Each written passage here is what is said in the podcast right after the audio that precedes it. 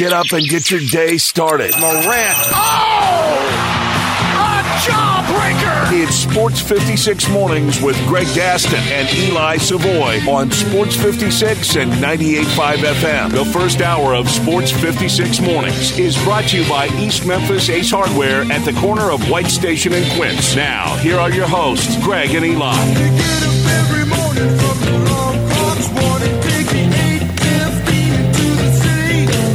Greetings and salutations on this Tuesday morning. We welcome you into another edition of Sports 56 Mornings, the Tuesday, December 12th, 2023 edition. Greg Gaston, Eli Savoy, Zach Boyd with you from the Family Leisure Studios.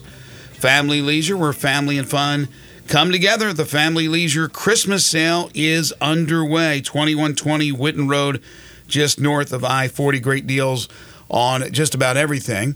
First hour of the program also brought to you by our friends at East Memphis Ace Hardware.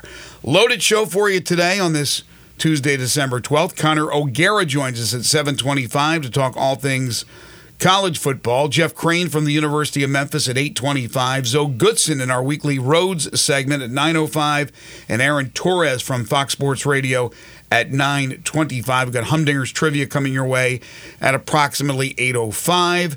And we'll let you know what our topic will be for five favorite things. And by the way, we are winding down five favorite things, not only for the year, but uh, for history, as uh, it has been a fun time. We've had a great run of this, but uh, all good things come to an end. So a few more weeks of five favorite things before we put this one on the shelf and maybe the Smithsonian Institute, Institute when it's all said and done. Of course, we'll take your phone calls during open segments and uh, read your texts as well. Hit us up on the Sports 56 listener lines at 901 360 8255. Grizz fall last night to the Mavericks. Ja spends a good portion of his day in court. We will discuss that. We got University of Memphis basketball news as they get set for a showdown with Clemson. And yes, the Tigers did not crack the top 25 AP poll.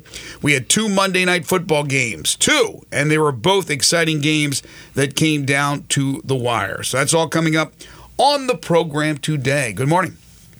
Good morning. Cold out there, isn't it? Uh, it's a little chilly. 33 degrees, clear skies, showers possible this morning, and then partly cloudy in the afternoon. High, though, near 60, Eli. Cold, low 39 tonight with a chance of rain at about 30%. So this afternoon, 60 degrees gives you a chance to go out, back out there in your backyard and rake more leaves. Uh, probably will be doing that. As a matter of fact, did a lot of that yesterday. Wasn't uh, well? Yesterday was nice. When the sun was out, it was nice. It was nice when the sun was out. Zach, how are you this morning? Oh, we're doing good. You're donned in your red. Yes. Okay. Well, more. I got the teal. I got the teal polo. I don't know if you guys can tell. I can see now. You know. Looks nice. Nice combination. At least you're not wearing black and you know honor the Keeping- Grizzlies keeping loss the last Grizzlies colors hidden, Yeah. hidden at this point. Tough one last night. I got my Josh shoes on. Just There you go. Oh, they're sharp. They're sharp. Well, they need Ja. We're going to talk about Ja. Unfortunately, not on the court. We're going to talk about Ja off the court and in the courtroom in just a moment. But last night, the Grizzlies entertaining the Dallas Mavericks. Mavericks win 120 to 113. Good effort by the Grizzlies, especially late in the game. They fell behind by 20 points and really battled down until the end, but fall to drop their overall record to 6 and 16. Three more games if you're counting at home before Ja is eligible to return. The Grizzlies now 1 and 10. 1 and 10 at home. Luka Doncic, here's Dallas. I think Dallas is a really good team. I don't think they're a great team. I would be surprised if they make a legitimate run at the Western Conference Championship, but it's a team where if Luka is out, they're average. Even with Kyrie Irving, they're average. With Luka and Kyrie out, this is not a knock on Kyrie. It just tells you how many different things that Luka can do. They're a team that still can beat you, and they did last night. And they got a really good performance from Dereck Lively the second. 16 points, 16 rebounds. He controlled the boards. Grizzlies struggled on the boards, but Luka again, it's like an average game for him. 35 points, 8 rebounds, 6 assists, and a technical foul late in the game because Vince Williams Jr. was I guess getting on his nerves, doing trash talk. Vince Williams Let me tell you something. I remember when you laughed at me and I said, when I said Vince Williams should be getting some run. Vince Williams, for whatever reason, now they're finally, well, it's because of the injuries. That's why they're finally using Vince Williams because they've run out of guys. And Vince Williams, when you have Luka Doncic in the post game saying he's a great defender, a guy who hardly even plays and now is starting to get some run, is called a great defender. It tells me a lot of things. First of all, the guy can rebound. He had nine rebounds to go along with 10 points yesterday. Vince Williams is not a starter, but I think he has proven he's a rotation player. And right now, he's a two way guy. And it also tells you that they waited a long time to give this guy an opportunity, and maybe the only reason that he has this opportunity is injury. But Vince Williams, at least, is a bright spot for the Grizzlies. Obviously, Jaren Jackson Jr. had a huge game last night, scoring 41, his third career 40 point game. So, certainly, that is great news. Although, again, rebounding, he got four rebounds. Dereck Lively got 16 rebounds. They ended up starting Santi Aldama and bringing Bismack Biyombo off the bench. Biyombo only had two rebounds. Aldama only had two rebounds. So really, they were burnt. They were really burned on the boards yesterday by Dallas. Yeah, I wonder um, with the fact that Biyombo did not start last night, and now it's it very well could just be a matchup deal because Dallas only has the one big in Lively. Um, so you really, it, you didn't. There's not a need for a second big, and it's a hard matchup. Mm-hmm. Um, but I, I mean, we. It was thought that it was a foregone conclusion that at the when Ja comes back that you're you're going to sign Biyombo, but Biyombo has, let's be honest, been awful, really, for the last five games or so. Like he's mm-hmm. doing nothing for you. So, um, was last night a bit of an experiment again with let's see what this how this works with throwing Santi in there and moving Jaren to the five, or was it simply a matchup thing? And the idea is still that you're gonna you're gonna you know keep Biyombo for the rest of the year once Ja's suspension ends next week. Yeah, I, I saw you before the game and then you went into the stands and I was up in the media section and the first thing I turned around was, wow, Bismack Biyombo is not starting. I said the same exact thing. Is it because of a matchup or is it because he has been struggling? So it is an interesting question. I thought it was a foregone conclusion that they keep him. Now, here's why I, I still believe they keep him. They still need a big. And whether or not it's somebody else or they make a trade, that's fine. Maybe they'll do that but they are not playing Kenneth Lofton Jr. So they're not playing him. So why would you decide to let Bismack Biyombo go when he's had some good games? But you're right, the last five, he's been awful. He's had some good games, though. But he is somebody they can play. They don't play Kenneth Lofton Jr. So I don't know why you wouldn't just release Kenneth Lofton Jr. and sign Bismack Biyombo for the rest of the season and then see what else you can do depending on if this team gets going once Ja returns. So I think that's the move I would still make, but it is not a foregone conclusion. And it wouldn't surprise me either way now. But again, the one thing is that they don't play Lofton, which makes me think, well, why are you going to keep a guy you don't play as opposed to a guy you actually do play? Well, the last night they barely played Biyombo. I mean, second half he played three minutes. Right, but look at the course of the last month or so since he's been acquired since they signed him. Lofton doesn't play at all. So again, you're keeping a guy who don't play at all, doesn't come off the bench, doesn't do anything, and you're going to get rid of a guy who's actually had some good games. They may do that. They may very well do that. But it doesn't make sense to me because it does not appear Lofton Jr. has a future with the Grizzlies. And Biyombo may not have a future after beyond this year. But right now, unless they can pull off some type of trade, if they're even looking at a trade, or maybe there's another big that's out there that's available, I would tend to believe that they would keep Biyombo. But maybe 60 40 now, when I thought before it was probably 99% chance they would keep him. And with Noel, which would mean another roster move, he's been really, really good. He only played 753 off the bench last night. I believe that they will let him go. I don't believe they'll sign him for the rest of the year, even though, again, there are some people say they should. Yeah, I, I mean, I think with him, it would be obviously when they get either Kennard or Smart or both back, and that exception goes away, that's when you have to make a, a decision as far as he is concerned. But if you've got Kennard and Smart back, there really isn't a role for Noel. Right. I mean, you don't. You're, he would. You know, he did not play in the second half at all last night. Didn't get on the floor. It was a very weird rotation second half last night um, because they basically. I mean, they they they rolled without a point guard. they, pretty much just went without a point guard in the second half last night.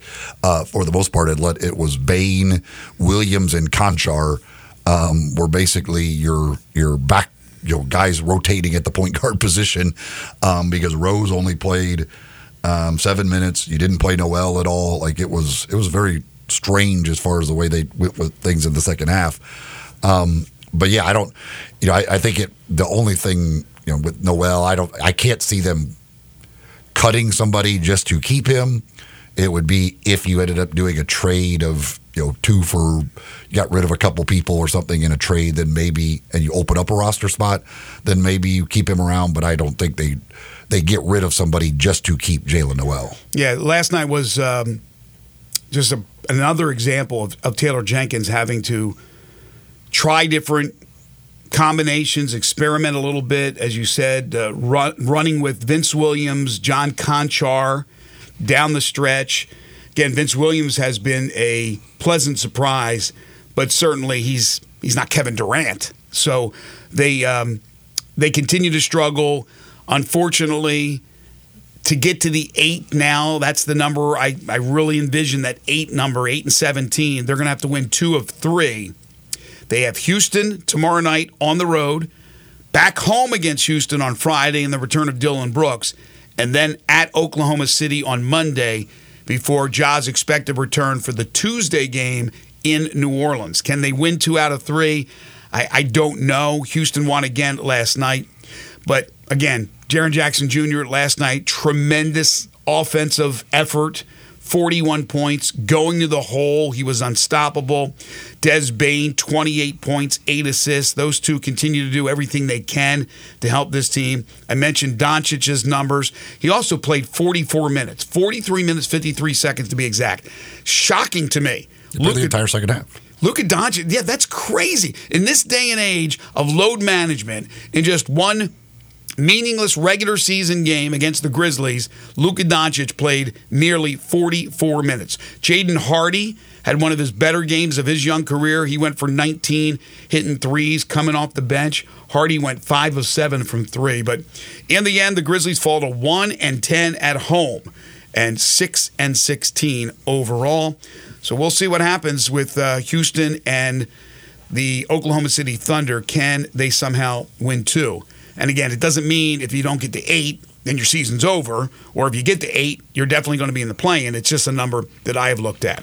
The um, Luke, Luka's fantastic. I, I he is his running commentary last night with basically anybody near the court. he's just he's just every fan up there. They got some back back and forth with Luka he is he's great. I love watching him. He loves that stuff. He and you can tell he enjoys it. The stuff with Vince Williams, the just constant back and forth. I would love to hear some of the things that there were that were said there. And then during a free throw, there was with all the stuff like he kept going back and forth with Vince. And then during a free throw, he was over. He and Desmond Bane were having a conversation. I would love to hear that conversation. I want to know what Luka was saying either I, maybe he wasn't talking about Vince at all, but I like I picture him going, "Who the hell is this dude? Like, why, why does he keep talking to me? He, does he understand I'm Luka and I, I, don't know who he is?" You would you would think that, but again, he was very complimentary of Vince Williams after the game. He did say something about playing one on one, and he got the technical foul for that. What was that all about, Zach? Do you know?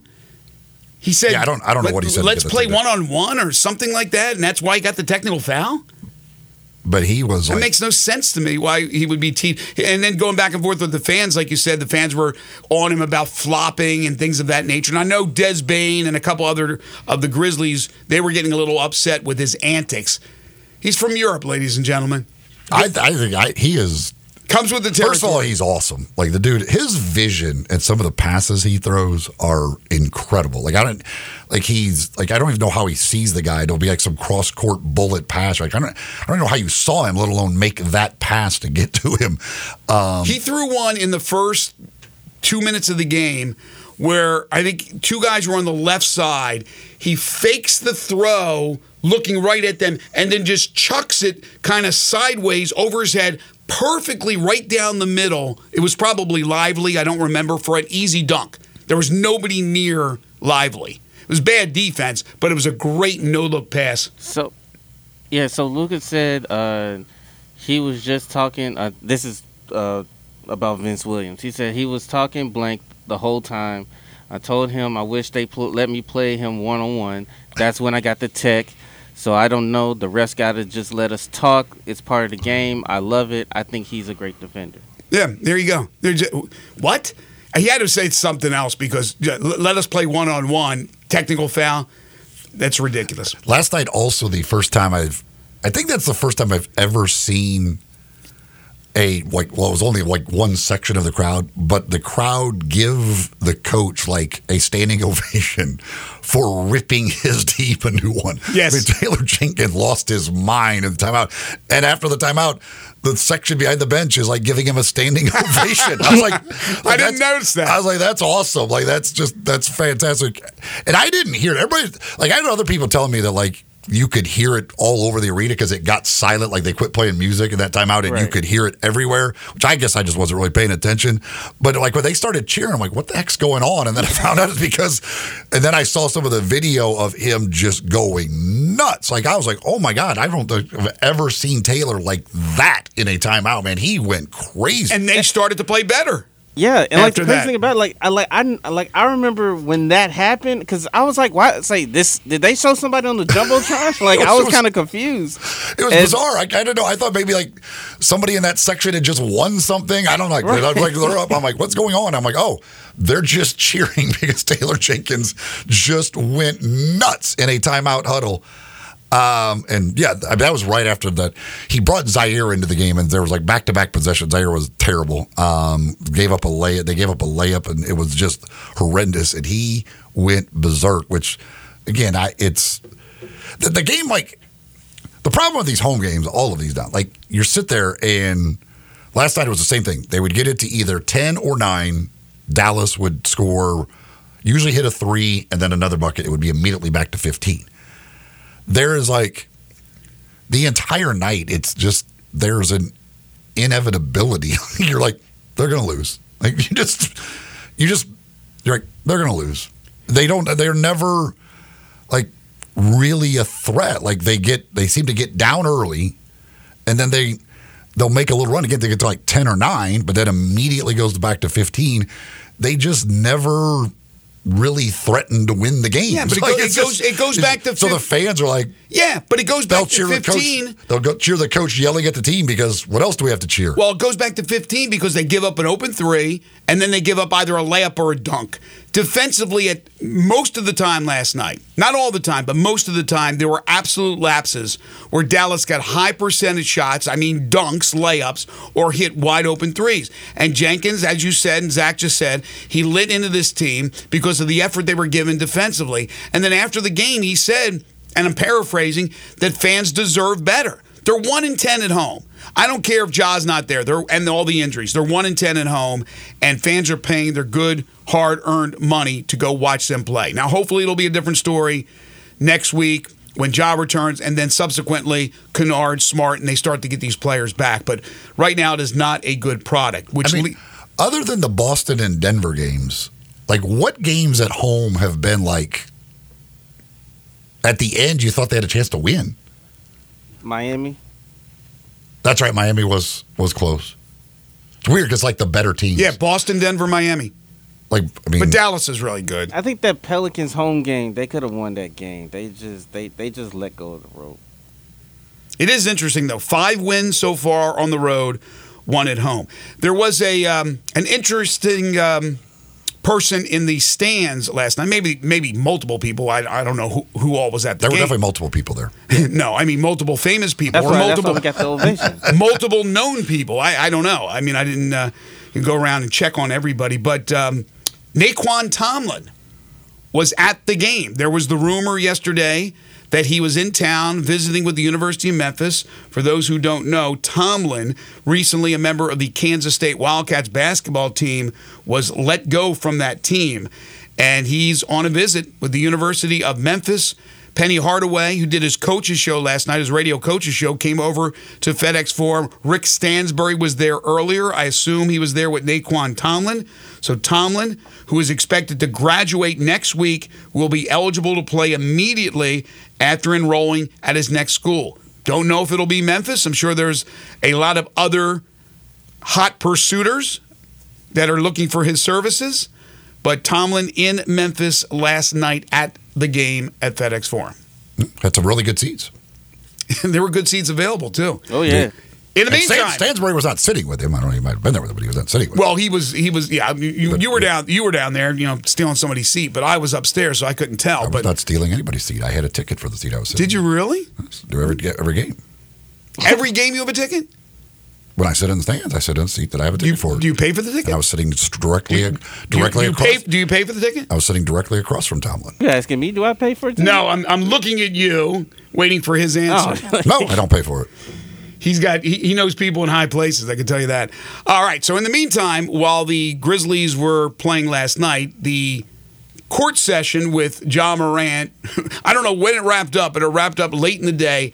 Eight hours yesterday, as Morant testified during the first day of an immunity hearing at Shelby County Circuit Court, and testifying in this lawsuit one week, roughly, before he's expected to return, which will be a week from tonight against the New Orleans Pelicans. Morant taking the stand for about three hours, roughly, uh, saying that he acted in self defense when he punched a teenager at his home in July of 2022, that teenager being Josh Holloway. The altercation, which attorneys representing both sides questioned Morant about at great length, came during a pickup basketball game. Uh, you testified that this basketball was a weapon. Yes, Morant was asked by the prosecuting attorney. Uh, her name is uh, Hollow. Uh, her name is what? Rebecca Adelman. Rebecca Adelman. You testified that this basketball was a weapon. Yes. Morant replied, "Yes." A lethal weapon? She asked. It hurt. Morant said. Morant testified that during the altercation, he asked Holiday, "What you on?" And then Morant said, Holloway didn't reply, but instead pulled up his shorts. And then Ja said, him pulling up his shorts, where I'm from, that's a fighting stance. Morant said Holloway took a step toward him, and then he stepped forward and punched Holloway. I hit him first to protect myself. Then after that blow, Davonte Pack came in. He punched Holloway, on and on and on. It is, it just seems ridiculous that this is where we are for a punch thrown in a pickup game. I mean, when I was young, pickup games, things like that, sometimes you had altercations, but this is when you have a multi, multi millionaire and a kid who won't back down. I, I don't know if, I can't even imagine what the legal costs would be. I don't think this is being done pro bono, but certainly a chance for this attorney to make a big name for herself. I'm not saying that's what she's doing it for, but certainly you're going to get that kind of exposure because this is a story that's become national, not just local or regional. This is a national story. I'm reading this story right from ESPN.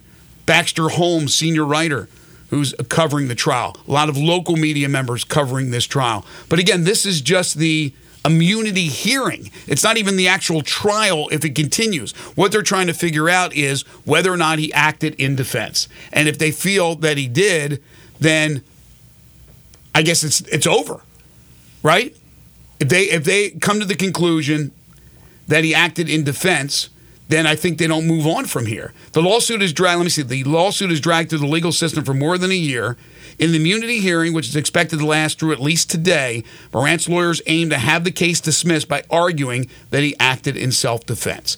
So who knows if this will go to actual trial, But if they do go to trial, you're going to see the same thing happening, the same questions, the same answers, as this thing will linger on. And you just wonder when that would actually take place and how it would affect him playing basketball games. The uh, I just love the the demonstration of how you check the basketball. Like, that, that's just like I, the fact that that was part of the court proceedings just makes me laugh. Like it just that brought a basketball in there. We have to do the demonstration of this is how we check the basketball. This is how we pull up our pants. Like, but when you when, when you play ball, don't you when you check, don't you do a bounce pass? Sometimes you do a bounce pass. Sometimes you. I, I, I, would never do a chest pass. I would always do a bounce pass. But they were doing chest passes, right? When, when they were demonstrating. Mad, you do chest pass. Yes, yeah. I guess when you're pissed, you do, you, and you and you do a hard chest pass. But yeah. when the tempers and, and, get flaring, and, you do a chest pass and and and according to court records, uh, John was saucing them up. So yeah, I would be mad too. I would be mad too, man. They should, they should ask for a demonstration of trash talk. Can you just, give us an example of what trash talk is? That is, I just I saw like that's just hilarious to me that that's that's their thing, folks. We got a move coming up. You want to make sure you get the professionals to help you with that move. You don't want to try and do it yourself. You don't want your friends to help you. Get the professionals on your side. The right professionals are Black Tie Moving. Give the folks at Black Tie Moving a call. They will make sure your belongings get where they're going without any issues. They will take care of whatever it is you need be, to be taken care of. They'll do as much, really, or as little as you want them to do. That's what they do. They work with you, coming up with a plan that fits exactly what you need and what you want from them. They're going to fit your budget as well. Plus, they give you that no obligation quote up front so you know exactly what it's going to cost. Whether you're moving across town or across country, it doesn't matter. You want to make sure you get professional professionals like the folks at Black Tie Moving. All you got to do is give them a call, 901 316 6196, or you can go to blacktiemoving.com slash Memphis. Get that personal, no obligation quote from the professionals at Black Tie Moving. More from the NBA later on, plus college basketball news. But when we return, we turn our attention to college football. We'll be joined by Connor O'Gara from Saturday Down South. This is Sports 56 Mornings with Greg and Eli on Real Sports Talk, Sports 56 and 98.5 FM. You already know you can listen to Sports 56 anywhere with the Sports 56 app or at sports56whbq.com. But you can also watch us daily with live video of all of our shows on Twitter, Facebook, YouTube, and Twitch.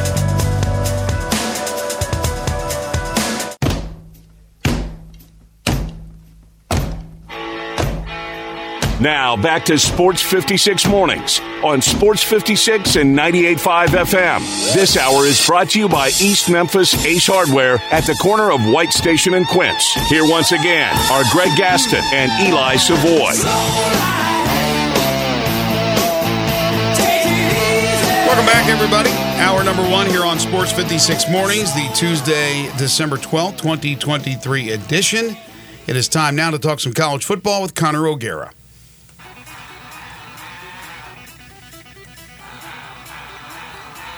It's time to talk some SEC and college football. Joining Greg and Eli is Connor O'Gara from SaturdayDownSouth.com and SaturdayTradition.com. Here's Connor O'Gara with Greg and Eli. He, in fact, is the senior national columnist for Saturday Down South, the host of the Saturday Down South podcast. He joins us every other week to, uh, to talk some college football. This is all year long. He's Connor O'Gara. You can follow him on Twitter at CJ O'Gara. How are you, Connor? Gentlemen, doing doing really well. It's a it's a busy time of year, despite the fact that we don't have games to look forward to. It's weird to not have a Saturday full of college football, but uh, all is good. It feels like there's a lot happening in our world we haven't spoken since the committee announced the four playoff teams, and I don't want to dwell too much longer on this. Uh, we made it pretty clear, Eli and, myself, and, and, our opinions about Florida State not getting in. But uh, you have the you have the forum, my friend, for a few seconds here. Uh, how did you think they did as far as that's concerned? I, I thought they failed. I, I, I thought that this should have come down to not Florida State versus Alabama, but Florida State versus Texas. And if you tell me that games have to matter, I would agree with you. I would say Alabama beating the two-time defending national champs who had an SEC record 29 game winning streak. I would say that game mattered. I would say beating them on a neutral site mattered more than a week two game against Texas. Wherein, if we're going to talk about Florida State being a totally different team, we should probably also talk about Alabama being a totally different team. And if Alabama had the, the better resume overall than Texas in every other area besides the head to head, then that's supposed to matter. But I digress. Florida State has every right to feel like it got a raw deal. I, I think it's an even worse deal than 2004 Auburn, who didn't get didn't get to play for a national championship when there was only obviously the BCS that awarded two teams, but there were two undefeated teams and two teams that were ranked one and two, USC and Oklahoma, from wire to wire that year. And Auburn was just the odd team out after starting unranked. So it was a little bit different. Auburn winning their bowl game, Oklahoma getting blown out in the national championship changed our perspective. But I would still say this Florida State team got the rawest of deals, way worse than 2017 UCF. And if Florida State beats Georgia in that bowl game, we're going to have a claim national championship. So we need to get ready for that. of course, we'll see who plays in that game too. Um, and a lot of these bowl games, we'll see who actually plays in these games. What about the the Heisman Trophy? Any surprise at all for you? I thought the surprise was that it was as close as it's been since 2018. Um, and look, I, I voted Jayden Daniels one. I have Michael Penix Jr. at two and Bo Nix at three. So I guess I'm in, in line with the consensus thought. Um, I, I'm surprised that that Jayden Daniels didn't get more for, first place votes. And then again, maybe I, I, I probably surprised is the wrong word.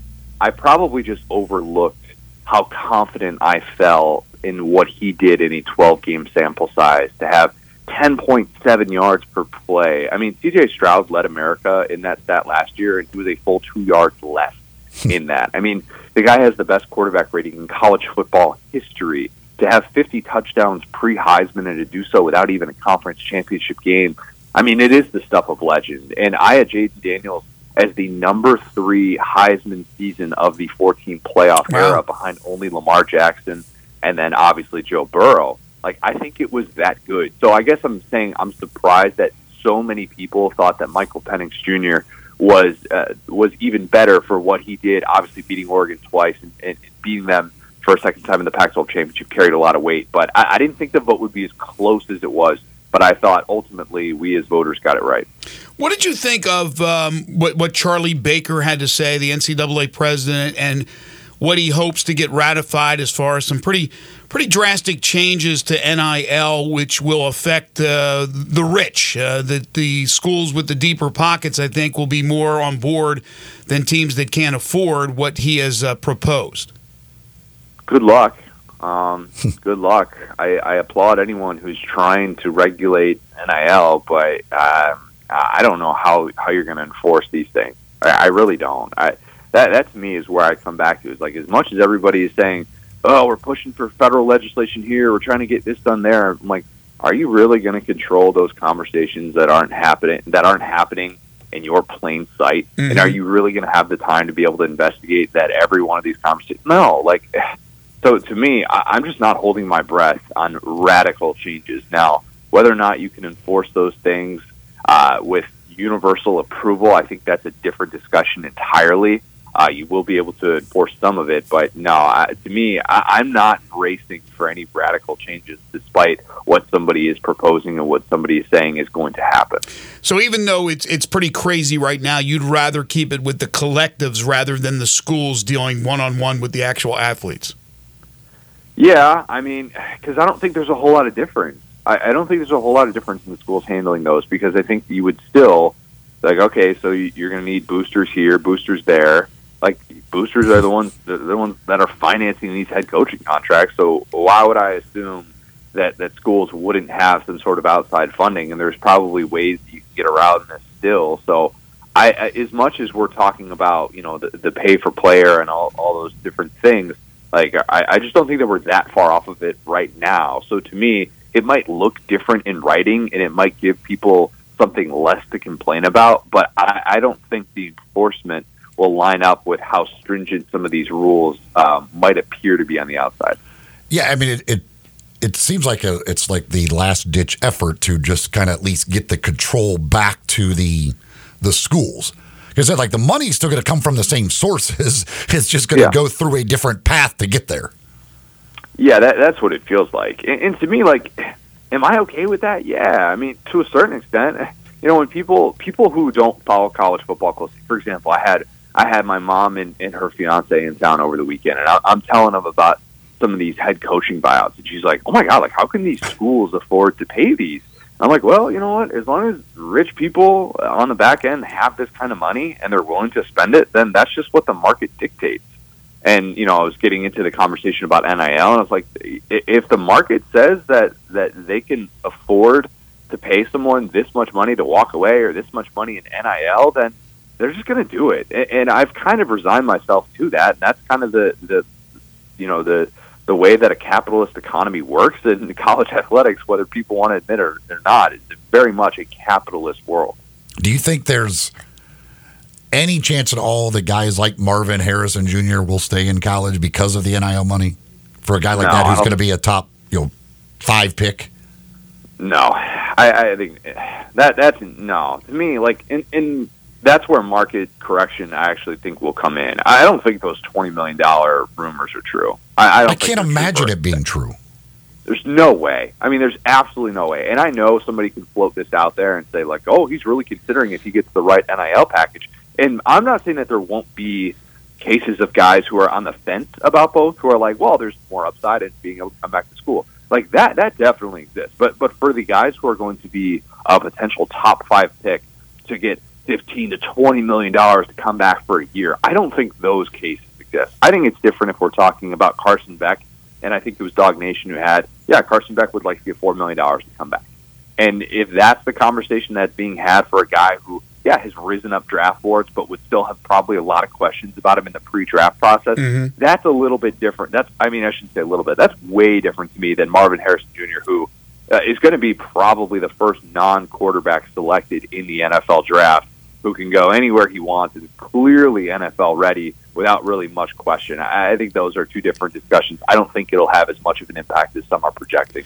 The Memphis Grizzlies recently played the Minnesota Timberwolves. Mike Conley is on the Minnesota Timberwolves, and I go way back with Conley from his days here in Memphis. So I was talking to him before the game, and I asked him about that Marvin Harrison. I said, "Gosh, there's rumors swirling about twenty million dollars," and he looked at me and said, nah, "There's no way." I mean, these are this is an NBA player, obviously, who's who's kind of tuned into Ohio State pretty well, and he can't even imagine. I can't even imagine that kind of money, even though we're talking about crazy amounts now that these players are able to get through NIL.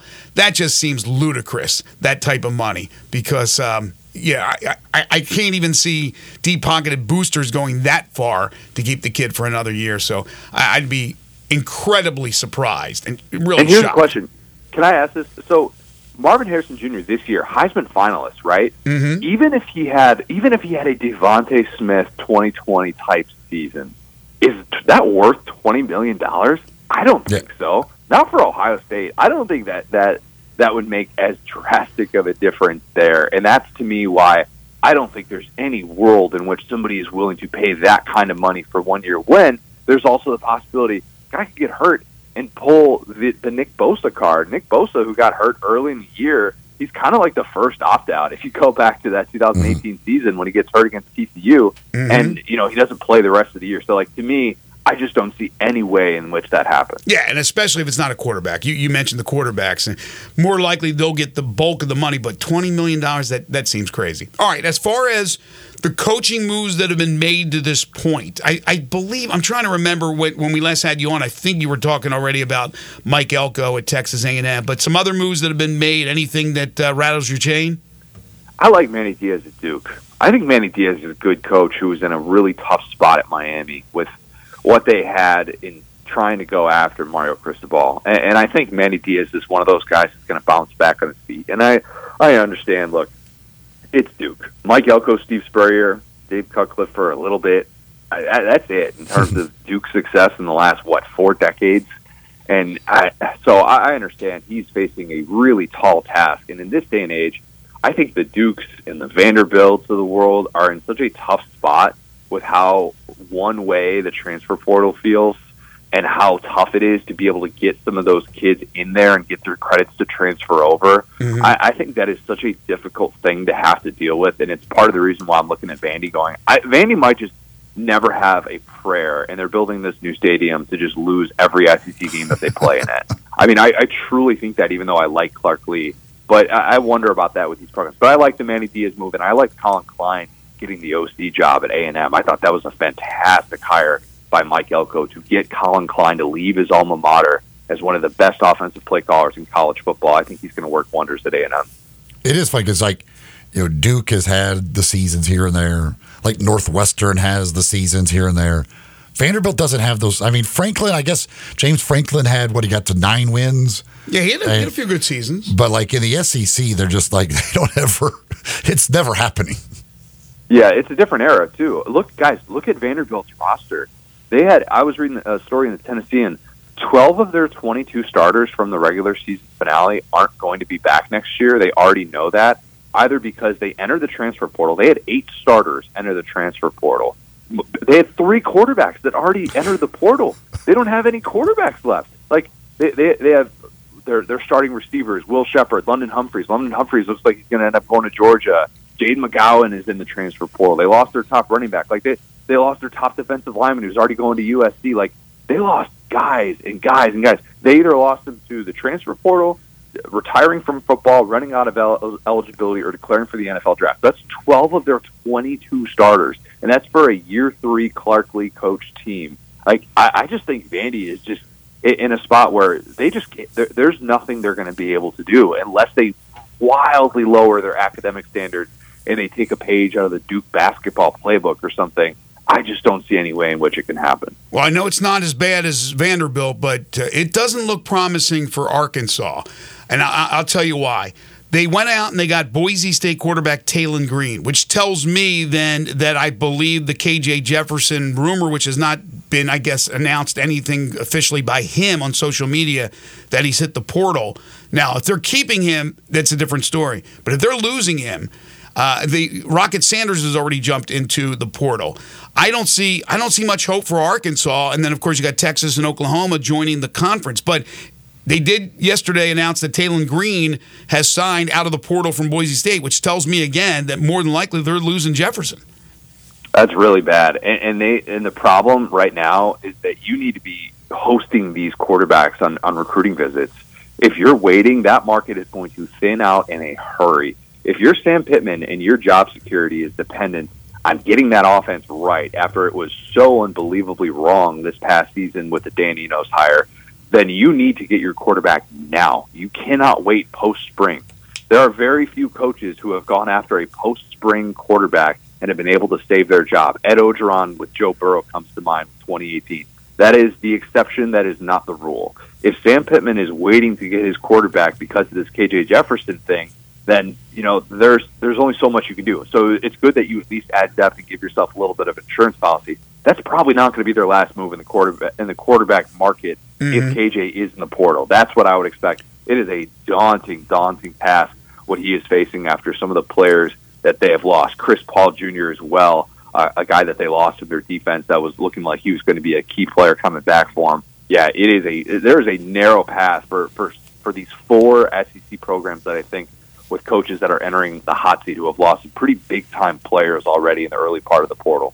Want to wish you and your family a Merry Christmas, which is Monday the 25th. Hopefully, you'll be able to get on here with us on Tuesday the 26th. If not, we'll we'll try to schedule you for sometime that week because I want to get obviously your thoughts on the bowl games, the big bowl games, the playoffs as well. That would be the next time we're scheduled to, to uh, talk to you, Connor. So, again, have a happy holiday. Merry Christmas to you, and hopefully we'll talk that week, if not that Tuesday, one of the other days that week as we get your predictions for the bowl season.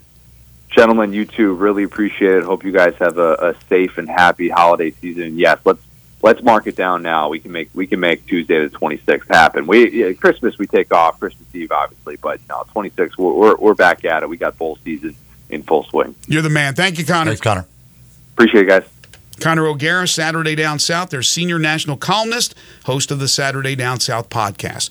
We got breaking news from the University of Memphis. We'll give you the details when we return. This is Sports 56 Mornings with Greg and Eli on Real Sports Talk, Sports 56 and 98.5 FM. Join the voice of the Tigers, Dave Woloshin, for Wolo and Friends. Weekday mornings from 10 to 11 here on Sports 56 and 98.5 FM. Now, back to Sports 56 Mornings on Sports 56 and 98.5 FM. This hour is brought to you by East Memphis Ace Hardware at the corner of White Station and Quince. Here once again, Greg Gaston and Eli Savoy. I got a little change in my pocket going jingle We were talking in our first segment about Nae'Qwan Tomlin being at the Grizzlies game last night in town, visiting the University of Memphis, had just been recently released by Kansas State, had been suspended this year following an arrest for disorderly conduct back in October.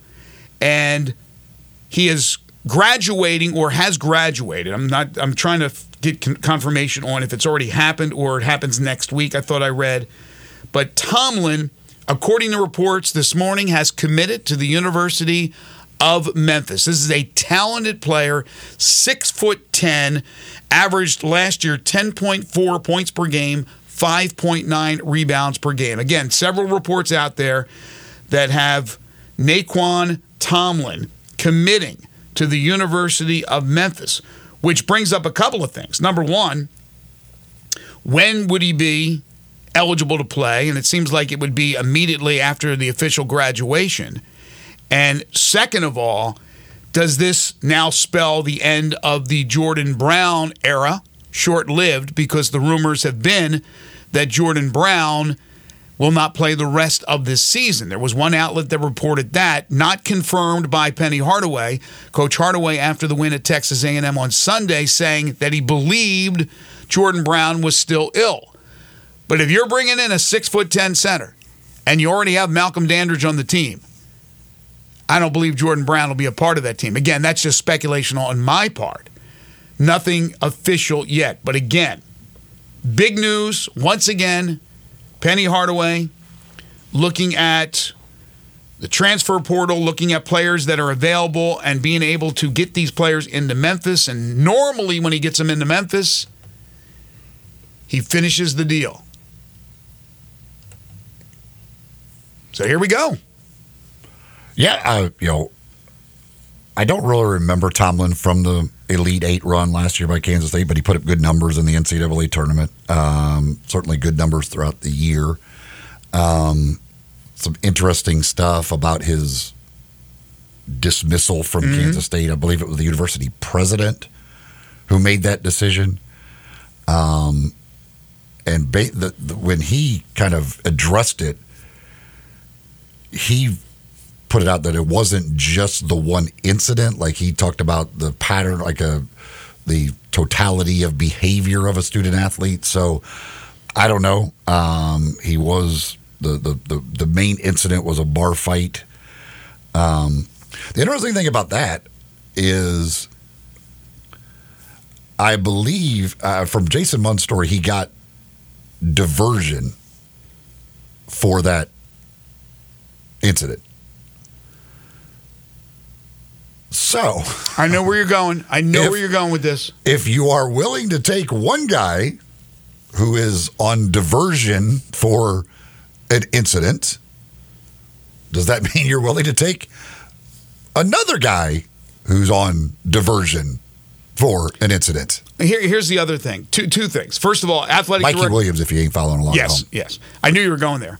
Athletic director Gene Taylor of Kansas State explained the dismissal when this uh, occurred. Here was his quote back when he was dismissed last week, I believe, right? We have heard the concerns and the questions from K State fans and friends around Nae'Qwan Tomlin's indefinite suspension for the men's basketball team. Situations like these are difficult. We know you want answers, but federal privacy laws largely prohibit the university and K State athletics from publicly discussing specific information around circumstances like this. And then he goes on to talk about the, the laws in place to protect the players and all this stuff, or protect you know humans. The, the the president People. The president of the university said when decisions like this are made, a range of factors are considered, including the entire history of a student athlete's behavior.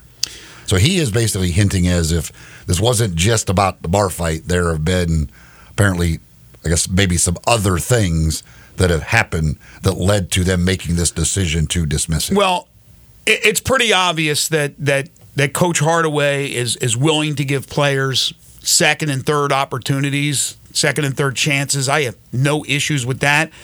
As long as the school is on board, and I'm sure the school is on board with this. I mean, Penny pretty much does what Penny does, right? What what he wants done, but I guess everything still has to funnel through the athletics director Laird Veatch. But we talked last year about Ole Miss going out there and getting Chris Beard, right? Even though all the charges were dropped on Chris Beard, you know, there was obviously that that baggage.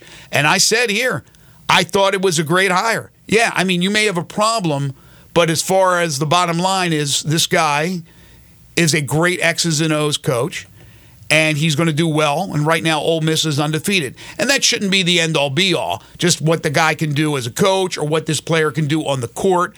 Obviously, they have to be somewhat upstanding citizens and good people. Now, again, an incident or two, if it happens, and you're willing to give those people second chances, I understand. Now, we're not talking about you know, murder.